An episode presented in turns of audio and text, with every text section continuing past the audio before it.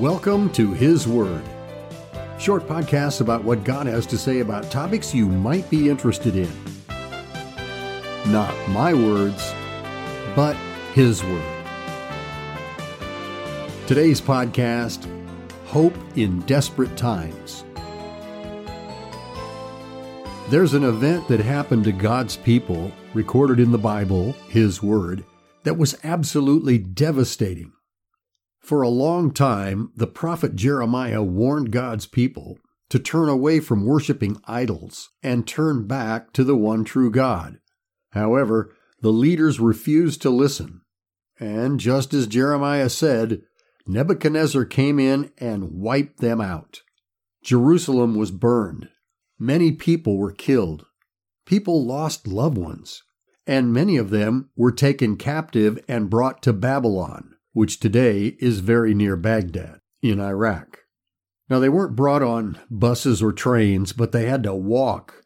And the journey from Jerusalem to Baghdad took about four or five months.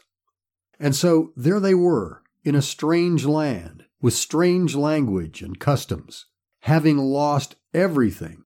How devastating it must have been. And then God had Jeremiah write a letter to all the people who were there captive in Babylon. In that letter, he told them to establish their households and plant gardens and eat the fruit of them, get married and have sons and daughters, and take wives for their sons and give their daughters to husbands, so they can have kids, so that, as the letter said, you may be increased there and not diminished.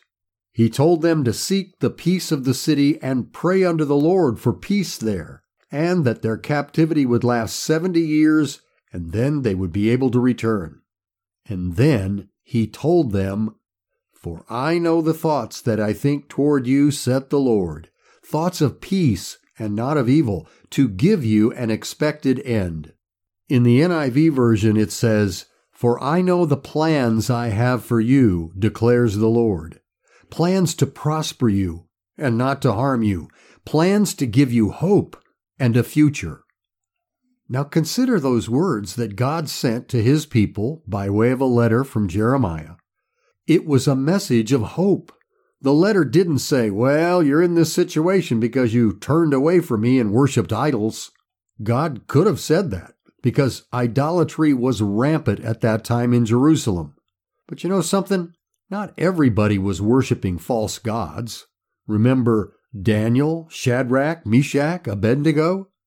But because the leadership in Jerusalem refused to turn back to the one true God, this great devastation happened.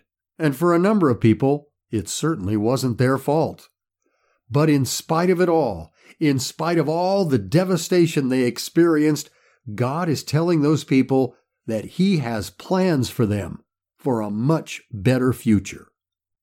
So here's the question If God could say that to his people back then, what about when you and I experience hardships, challenges, or even a great tragedy?